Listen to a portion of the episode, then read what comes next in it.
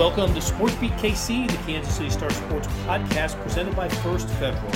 It's Wednesday, September 7th, and I'm Blair Kerkhoff. Great weekend of college football in our corner of the world Saturday. At 11 a.m., Missouri visits Kansas State in the first meeting between old Big Eight rivals since 2011. At 5 p.m., Kansas hits the road and plays at West Virginia. So on today's show, we discuss both games. Beat writer Kellis Robinett breaks down Tigers Wildcats from a K State perspective, and I take the Missouri side of things. We spend a lot of time discussing Luther Burden III and how Kansas State can slow down Missouri's star freshman wide receiver. After a break, Gary Bedore discusses Jayhawks Mountaineers. It's the first Big 12 game of the year, and believe it or not, KU enters the game with some confidence. They're a double digit underdog, but feeling good about where things stand. Okay, let's get started. Kellis Robinett joins us. We've got a big game this weekend, Kellis. Your Kansas State Wildcats against my Missouri Tigers. Um, so you and I will be sitting in the press box together, maybe for the first time in a couple years anyway. I haven't been I didn't go to a K State game last year and uh, and then you know with COVID uh, I didn't go. So anyway, it'll be great to see you this weekend and and it's a it's a really good game um, just based on how the teams performed in the opener and it's a measuring stick game as far as I'm concerned. How do you, how do you look at Kansas State, Missouri? That's a that's a great way to put it. It's the first real test for both teams. Missouri looked great in their opener, but they were playing Louisiana Tech, so you never know exactly how much stock to put in that. Kansas State looked pretty good in its opener, but it was playing South Dakota, so you don't know exactly how much to put into that. So um, this week we'll get a few more answers, and uh, what better way to do it than an old school Big Eight, not even Big Twelve, Big Eight brawl that we haven't seen since 2011. And it's kind of funny to think about. Um, it, it, hasn't been all that long since these teams have played, but so much has changed that think about this. Collin Klein, the last time they played, was Kansas State's quarterback. Now he's the offensive coordinator. How about that? That is pretty cool. So I was telling somebody the other day that the the last time Kansas State and Missouri played, there was no streetcar in Kansas City. Uh, that hadn't started yet. Um, you know, they they're not only old Big Eight foes, they're old Big Seven, Big Six, and Missouri Valley Intercollegiate Athletic Association foes.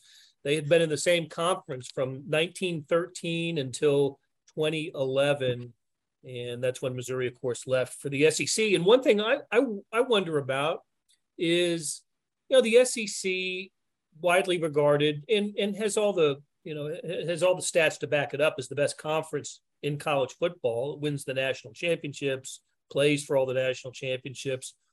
So there's obviously a, a, a different level of play in that conference as opposed to all the other conferences, you know, NFL draft picks, you name it. Um, so will that show up on Saturday? Will that will we see that? Will we see a different level of of athlete at uh, you know, Missouri when it takes the field against Kansas State. I've got my thoughts on that, but I, I want to know what you think. Um, I don't necessarily think so. I, I don't think when you look out there, you'll say, well, one team is from the SEC and one team is from the Big 12. Um, I mean, eh, credit to Missouri's coach. He's found a way to bring in some super talented guys. He's, uh, uh, I mean, I, have been impressed with the number of five and four star guys he's been able to say come to Columbia and they've done it. Um, but at the same time, uh, their talent level isn't that much higher than Kansas State's, if it's higher at all. Um, I think Kansas State has done a great job of. Uh, they're finding guys like I mean like like Deuce Vaughn is a great example. He was not a highly rated guy coming out of out of high school. Nobody really wanted him. I mean, people wanted him. Arkansas and Kansas State both really wanted him, but it wasn't. You know, he wasn't a five star guy. wasn't even a four star guy. But now he's you know in the conversation for the Heisman Trophy stuff like that. So that would be the difference. I think Missouri maybe has guys who are higher regarded at a high school.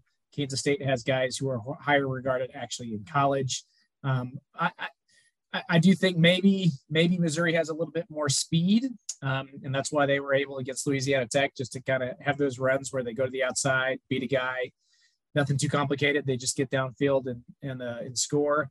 Um, Kansas State maybe re- re- relies a little bit more on you know strategy and things like that.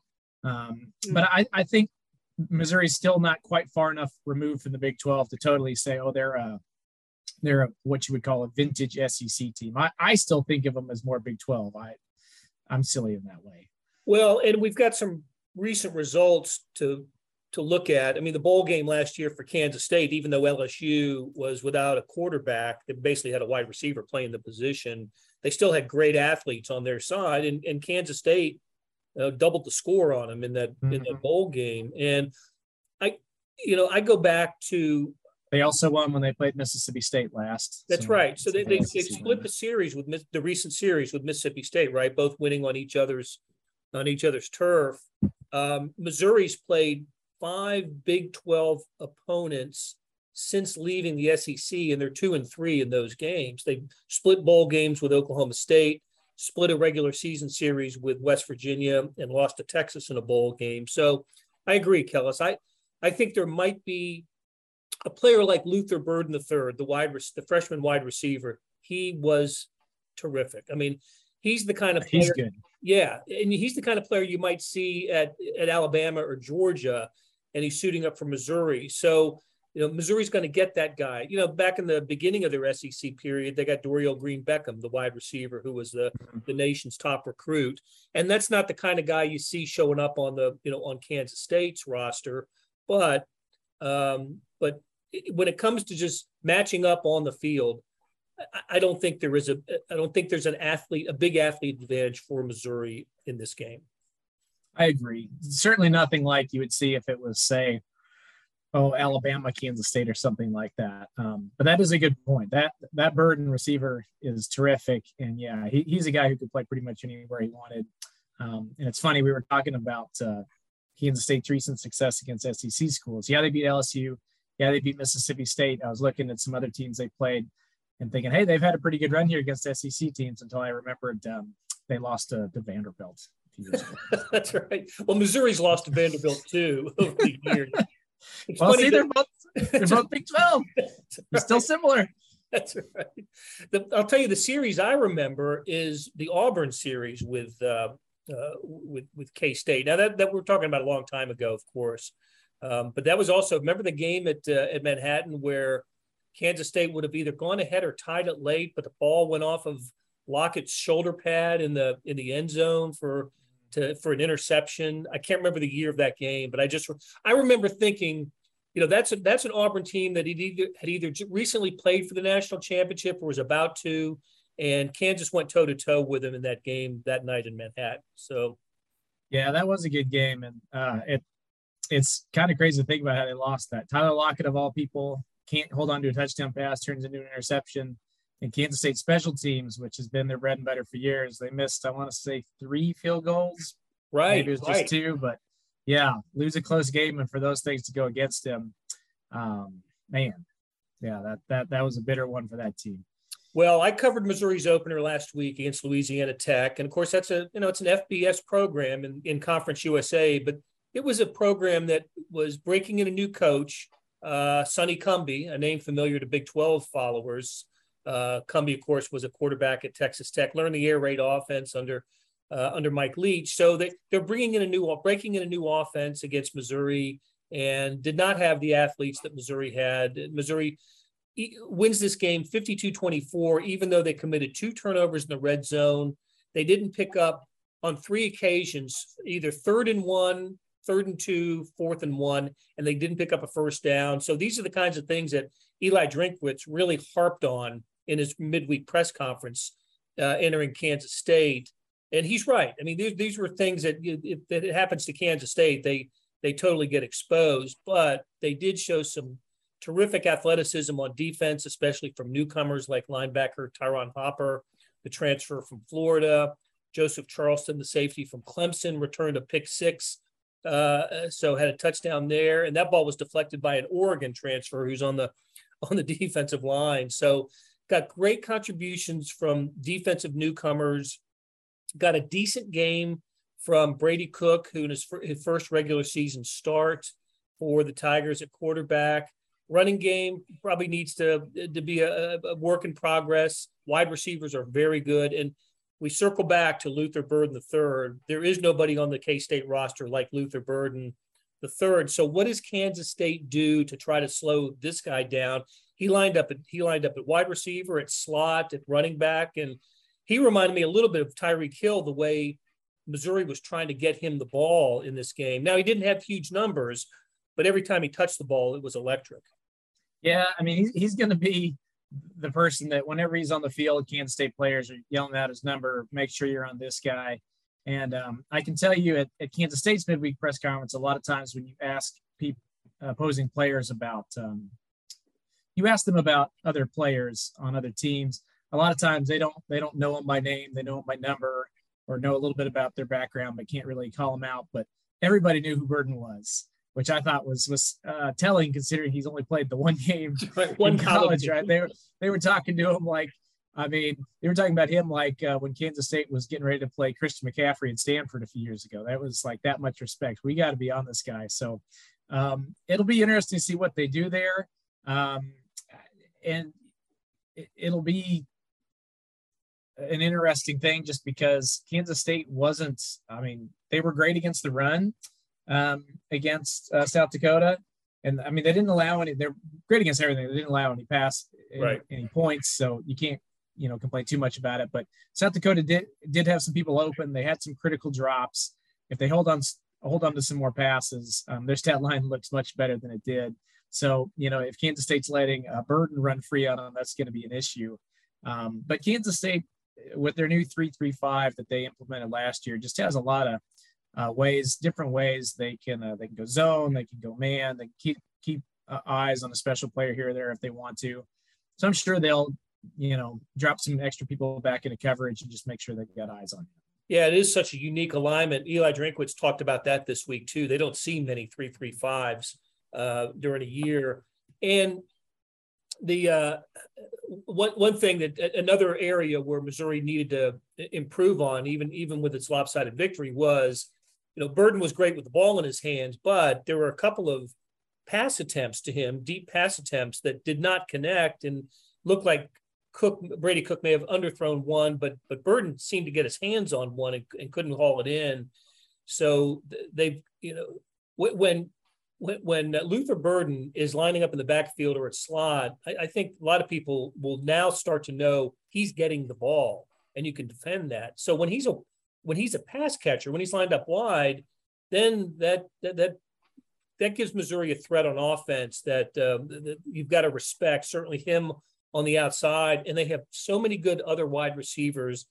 Uh, I, I, think we're going to see Missouri try to air it out on on Saturday against the Wildcats. Hey, I want to ask you about the play of Adrian Martinez. And the, speaking of numbers that weren't impressive, Adrian Martinez in his first game for Kansas State was what 53 yards passing. Um, had a nice run. I saw a nice little scramble, uh, but overall, what's what, what's the story on his opening game for for Kansas State? I mean, I would describe it in one word as underwhelming. Um, anybody who saw him in Nebraska making all these, you know, highlight plays, putting up over 10,000 yards, um, trying to carry Nebraska on his back. Anybody who was expecting him to be like a highlight show in this game was uh, very, very disappointed. And I'm not saying that like that that's a reason to, you know, stop believing in the guy or that he can't be a good quarterback moving forward. But he was just um, amazingly cautious in this game, um, and there were a lot of times when when Kansas State gave him really good protection. He had eight, nine, maybe even ten seconds in the pocket to throw the ball. I went back and watched one replay. Uh, watched, I think they had four receiving threats on the play, and he looked at all four of them two times before deciding I'm just going to dump this off, you know, for maybe a two yard gain here um, which may, perhaps that's commendable. You're winning, you know, you're winning a game 34 nothing. You don't want to turn the ball over. You don't want to make make any mistake any mistakes. I get that, um, but he looked to me, he just kind of out of his element a little bit. He seemed like he didn't want to be forcing anything to the point where even if it was open, he wasn't going to throw. We only saw him take one one deep pass all night, and that's how you end up with uh, 15 passing attempts for 53 yards. Um, so, you know, anybody expecting him to come in and, and, be an upgrade on Skylar Thompson, or at least a big upgrade on Skylar Thompson, probably at this point needs to be rethinking that. Um, but at the same time, it was just one game. Maybe they were trying to hide stuff. They didn't want to give Missouri anything to look at. And he comes out in week two and has like 500 yards. I don't know. I wouldn't say that's impossible, but week one, he was very, you know, very cautious. He he looked to me like a guy who was going out there playing not to lose more than playing to win. Yeah, very vanilla flavor to the game, his game uh, against South Dakota, I, I, thought. And he took that sack too. That, you know, he did, not see the safety coming from the blind side. And, uh, and I, re, I bring that up because uh, Missouri's Brady Cook had a really nice elusive move to avoid a sack on uh, against Louisiana Tech. And I just, I just thought, man, that's a play that shouldn't have happened, and and one that uh, I think you wrote that Kansas State wish they had back. Obviously, they wish they had it back. So. Um, yeah, and it was on a fourth and ten of all things. So right. um, I don't know, just just a weird play. Nobody saw it. Left tackle didn't stop him. Receivers didn't stop him.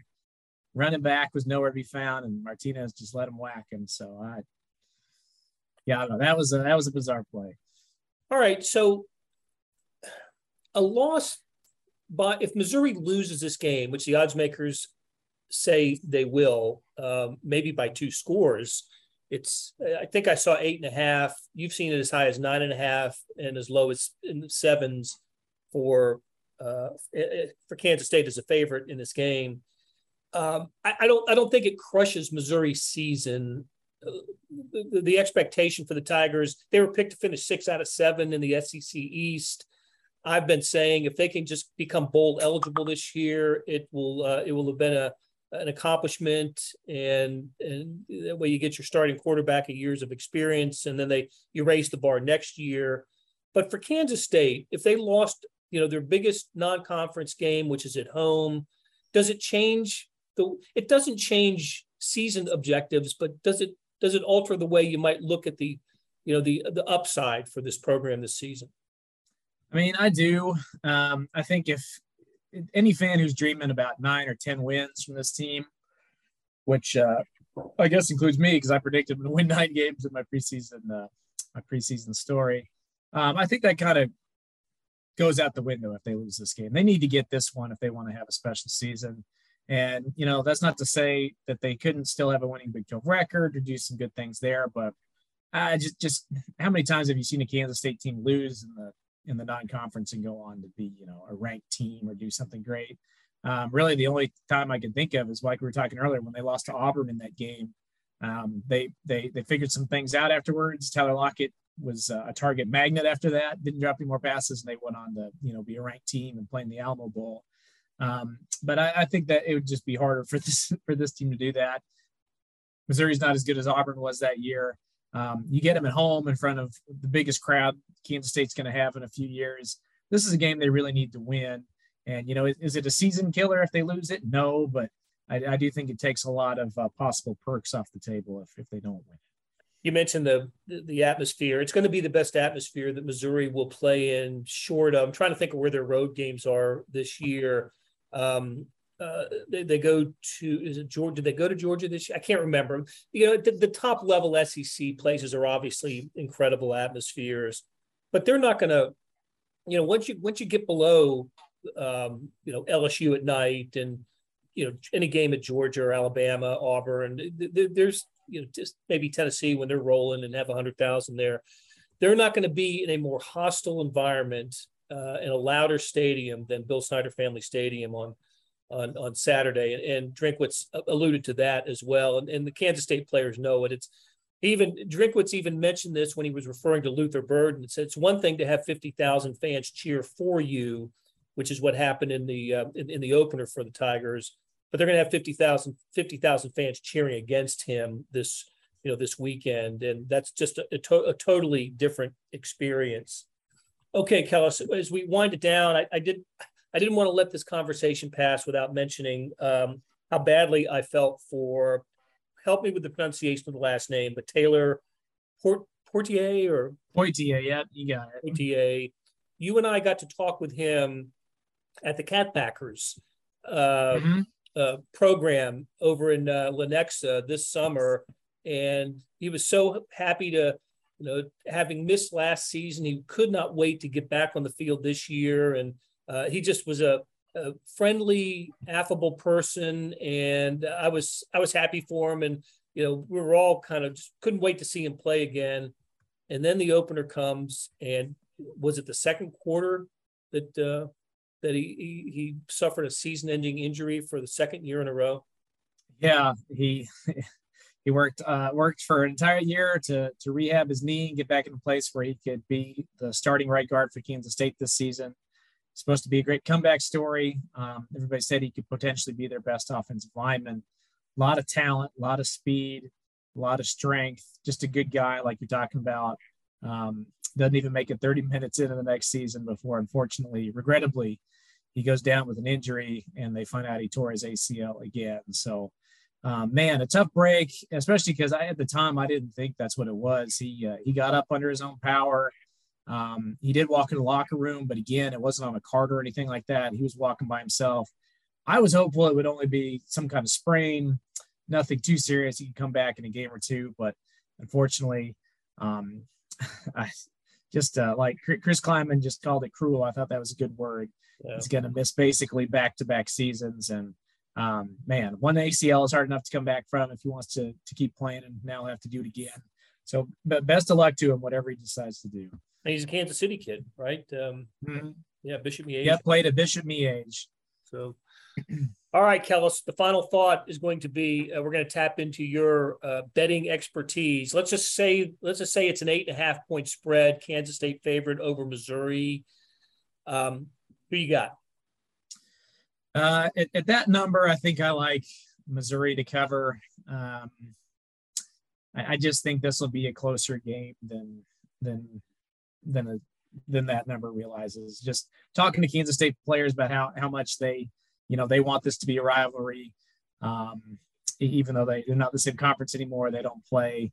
Um, I think they're going to be fired up. I think Missouri's going to be fired up, and the interesting thing to me is that um, both both teams' strengths kind of play into each other's weaknesses. Like last week, what, what was the number? Missouri allowed what like 11 rushing yards, eight eight yards rushing, and um, but but they gave up three long touchdown passes.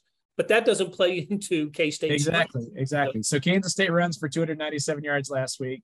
They're going up against a team that uh, only allowed eight, like you said. So very much more difficult competition here. Missouri's got some dudes on the defensive line. I would be very surprised if Kansas State uh, approaches 300 rushing yards in this game. So for the Wildcats to win, Martinez, I think, is going to have to throw at least a little bit. Um, and, you know, it's going to take more than 53 yards to do that. And flip side, kind of same deal. Um, you know, Missouri's offense kind of plays into some situations like they can throw the ball where Kansas State hasn't been totally tested yet. So maybe if they hit there, it's a closer game. I just think when you factor all those things in, it's more of a six or seven point game than a uh, two score game. One thing that worries Missouri is they gave up a 45 yard punt return last week, and Kansas. They, they, everybody in the country is so well aware of Kansas State's special teams uh, ability. So that's maybe look for something in the you know a special a big special teams moment in the game. And the other thing I think about is Missouri scored 52 points. Now, one was a, a, defensive touchdown, but so the offense gets 45 points, and yet they did have two red zone turnovers and um, and, and, and got stuffed on a, on a couple of you know third and fourth and short situations. So I think there's a lot of potential in this Missouri offense. I don't think they win on the road, but I believe this is going to end up being a one score game, and that and, and that, that suggests I like Missouri with um, you know against the spread in this game. So yeah. Kellis, great conversation, buddy. I appreciate it. Look forward to seeing you on Saturday. Yeah, all right. Party in the press box. Drinks are on me. At least the ice cream. I'm really looking forward to that. Buying your first home is a huge milestone, but the journey there can be confusing. First Federal Bank of Kansas City is here to make it simple. After nearly a century of serving the KC community, our loan advisors have experience in every type of housing market. With a short phone call, we can give you a free rate quote and talk through loan options. No pressure, no obligation. The road to home ownership can be simple with First Federal Bank. Get started with a free quote at ffbkc.com/homes. First Federal Bank of Kansas City, because banking is personal. Member FDIC, Equal Housing Lender. Hey, this is Blair. There are several ways to access the Star Sports section. Let me tell you about a couple of them. There is Sports Pass. For $12.99 a month, you get unlimited digital access to all of the Star Sports content, including beat writing, columns, features, pretty much everything we write. The deal renews monthly until you tell us to cancel. For $159.99 a year, you get everything the Star has to offer digitally, including sports and the e edition. Go to kansascity.com and drop down to the bottom of the page where it says Start a subscription for more information. Your support has never been more important. As always, thanks for reading and listening.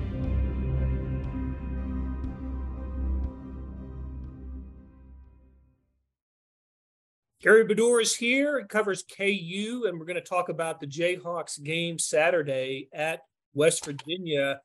Gary, Kansas has been 1 and 0 before in the last decade or so, but they don't often get to 2 and 0 and uh, and they don't often get to 1 and 0 in Big 12 play. There looks to be some opportunity for the Jayhawks this week if they can take an effort similar to the one that they had against uh, Tennessee Tech to Morgantown.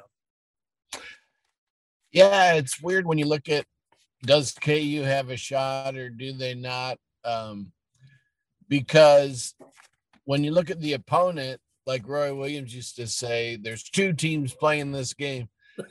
Uh, West Virginia has won 18 straight home openers. So, wow. you know, that's quite a few. Kansas, I don't think has won two in a row since Mangino. We go back to those two Mangino years at the end. Yeah. but um, you know, West Virginia also hasn't been 0 2 since 1979. So wow. it's either time for them to do all these things, you know, nothing can last forever, or uh, West Virginia will just win. So I think KU had a great opener, uh, perfect opponent for KU and a team that's rebuilding and trying to get confidence. But, you know, 12 and a half point spread, I just don't see any way, again, anybody knows what's going to happen. Well, I, I agree with that. It, we just don't know enough about KU. And while they they received all the you know all, all the, the, the credit in the world for playing the way they did in the opener, which was you know you got to take care of business against a uh, you know against an opponent like Tennessee Tech, and they did just that.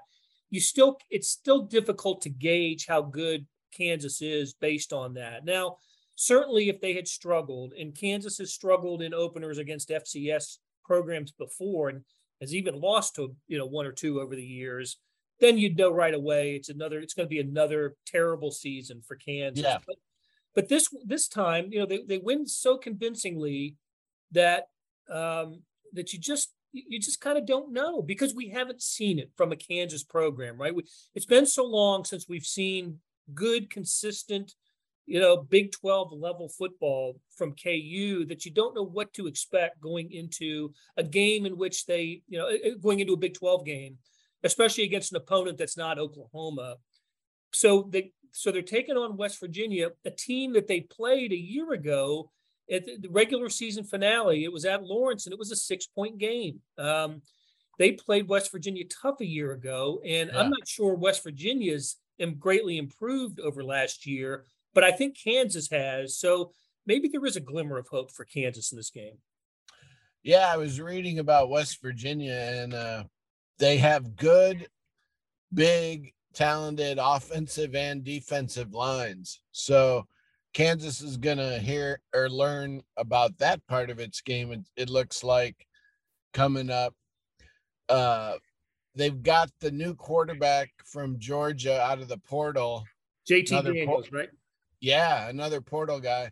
And I did not watch their game against Pitt, but somebody told me he played pretty well and they've got a freshman running back who had 120 yards and but of course KU has the four running backs that are all doing well uh, and look like they will do well so uh it's interesting because you're going on the road where KU snap they've gotten rid of that bad streak where they always lose road games because they wanted yeah. Texas and stuff but um an interesting thing is if KU is to win uh, a road game, this and the Texas Tech game, according to the media in the poll, would be the ones to win. West Virginia was picked eighth, Tech ninth, Kansas 10th. So again, you know, it's possible. And uh, we will find out because apparently West Virginia has legitimate power five lines. Right. So when you got a good offensive line and defensive line, you know, I would suspect we're going to learn a little bit more about KU there. And KU's still building in those areas. Yeah. Even though they've improved greatly, I think they're st- they're still building in in those areas. Uh, but one thing that Kansas has that it hasn't always had in the last decade, and that is a a quarterback that that maybe fans can believe in or trust. And Jalon Daniels had a really nice opener against Tennessee Tech, didn't he? Yeah, he only had two incompletions, I think, one intercept when the game was out of reach, but uh he did well. Uh like you said, they can they can probably trust that they have a solid to excellent number one quarterback. So uh no complaints there, I would think, from anybody. And then Jason Bean, as expected, he plays the fourth quarter and showed those wheels racing for a touchdown on the on his feet again. So a lot of people are wondering, you know, you got to get that guy on the field as a receiver or something, Jason Bean, because he's so fast. But I think KU's worried, you know, you got to have two quarterbacks. And if something were to happen to Daniels, I think Bean is highly capable. And uh, if you put him in too many plays at running back or receiver or something funky and he gets hurt, you got trouble. Right. Okay, there was some news made before Kansas and Tennessee Tech played the opener, and that was a one year contract extension for head football coach Lance Leipold. Um, I don't think I was expecting to hear that, but after I heard it, I thought, well, that's you know that's a good move. I mean, that's that's a, a pretty strong show of faith in in the in the in the football coach that things are going in the right direction. And yeah. I I think you know you, you're you're on campus every day just about, and and people that follow KU football, I think would all agree that they're pretty happy with the direction of the program right now. Yes, and that gets Leipold back to six years, counting this year.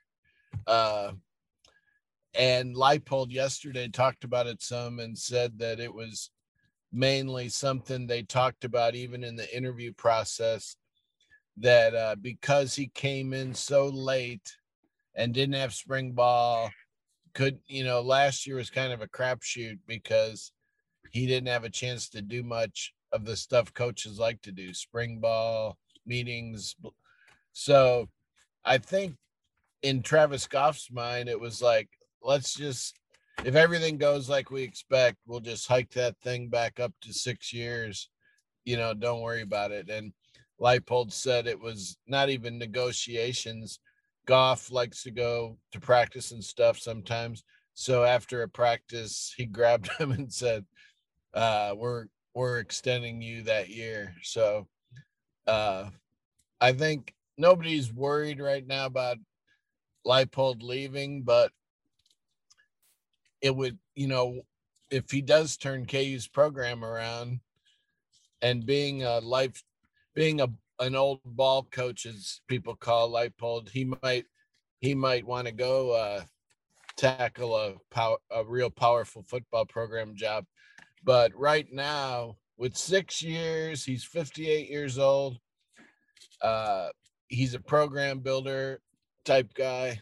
KU fans are probably pretty confident that as of week two in his second year, they've they've made a good hire, and this guy likes KU. He and his wife started this fund for graduate assistants, where he forks over some of his money back to KU. So right now everybody's happy, but as you know, they're one blowout loss away from from people wondering what's going on again. But I think as far as Leipold, no complaints from anybody. Uh, media likes him. Real good football access for uh, for interviews and stuff. So that's good. That's good to hear. Yeah. All right, Gary. I, I don't think you're a betting man. I know I'm not a betting man. yeah, not really. But, but if if the let's just say if the if the line today is 12 and a half points, West Virginia's favored, uh, which which which side would you come down on? Uh well, two touchdowns. Let's just assume there's 60,000 fans fill the yep. place. Good good atmosphere. And, Always a good atmosphere at that stadium. Uh, all those things I was saying about how they they don't lose, they don't go 0 and 2. They they like to think of themselves as a real elite program, even though they haven't done it as well in the Big 12. So I would take West Virginia and give the points. But last week I got it wrong. I took uh I thought KU would win by 27 and they won by way more than that. Yeah, yeah, yeah. Listen, I, I can see a 30 to 17 type of outcome for West Virginia, uh, victory West Virginia, that which would cover. Uh, the, the, but, yeah. But I, I think I like Kansas to to keep it close. They they they did that last year in in Lawrence, and I and you're right about. I, I can't emphasize enough what kind of good atmosphere there is at Milan Puskar Stadium. I think I'm pronouncing that right in, in yeah. Morgantown and uh, and, and West Virginia always has a, a, a, nice home field advantage. I just I'm going to ride the Kansas momentum and and say it's going to end up being a, a maybe a, one score loss for the Jayhawks, but West Virginia finds a way to pull it out. All right, Gary, great conversation. We'll do it again next week. Thank you. That'll do it for today. Thanks to our SportsBeat KC staff of Monty Davis, Randy Mason, George Howard, Jeff Rosen, and Chris Fickett. And a salute to our sponsor, First Federal. Their website is ffbkc.com. Tip of the cap to Kellis Robinett and Gary Bedore for sharing their college sports insights. Morning Sports Edition was 67 pages today. That's right, 67 pages. It was the NFL Preview Edition, and you won't find a better run up to the season than in the Morning Sports Edition. Check it out at liveedition.kansascity.com. Thanks for listening, and we'll be back soon with another Sports Beat KC.